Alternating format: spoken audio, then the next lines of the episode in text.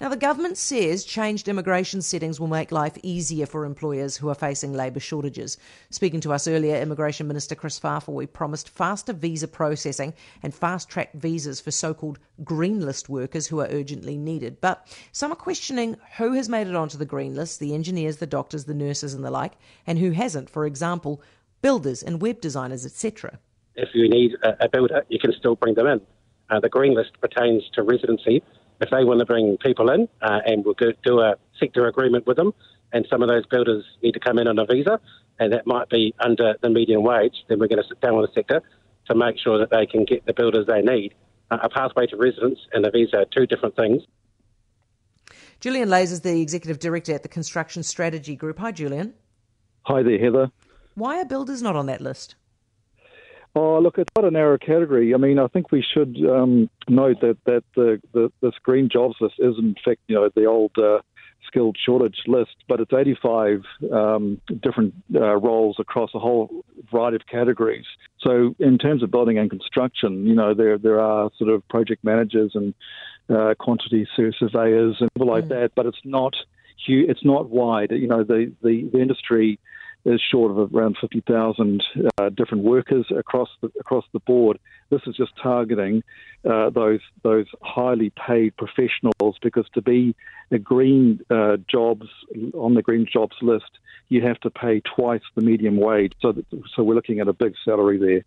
Right. So it's basically the the highest priority of all priorities goes on the green list.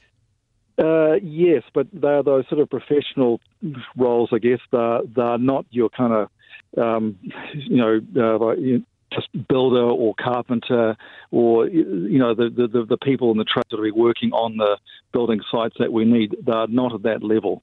Mm. Is it going to be a schlep to get the builders in then? Yes, it will be. Look, I mean, it, it, the the the devil is always in the detail, and this, um, you know, it does have red tape um, around the issue, and we've been calling for this for months and months and months. On one level, yeah, look, it's great that we're finally getting some some action on something we've been calling for for you know probably um, since the pandemic pandemic began. But it won't be until July before we start to see something, and then we're you know also facing the prospect of you know significant increases in the wages because to bring these people in, we're effectively going to have to pay 1.5 and in some cases you know twice the median um, wage. So, you know, uh, the the government's priority is still to try and get uh, New Zealand workers, but the reality is there are no workers here for those roles, but they seem uh, pretty fixed on making that a priority before you go go down the next step. Julian, are we going to end up in a situation where we are paying the migrant workers more than we're paying the Kiwi workers? Potentially, because look, you know, at this stage, as I say, uh, we don't have anyone locally to do these roles.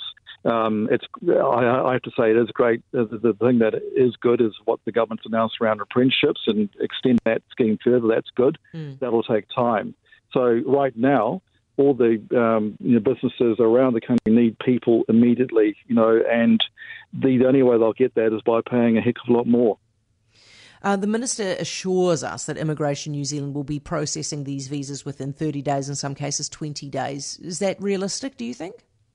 Uh, I don't believe it is. In fact, it's amazing he's been able to give that assurance. I mean, when you look at the fact that, uh, you know, the, the people that already um, are in New Zealand that had their visas re-extended in April, you know, they're still waiting. I mean, um, I think, you know, again, the proof will be in the pudding. Um, if it's taken months and months and months to give visas, what's going to suddenly change now?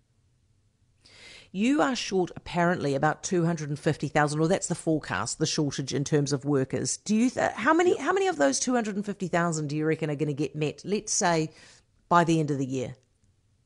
Oh, look, it, will it'll be um, look any any workers that, that we can get into the building and construction sector uh, would be welcome. It'll be it'll make minimal impact in terms of um, that number.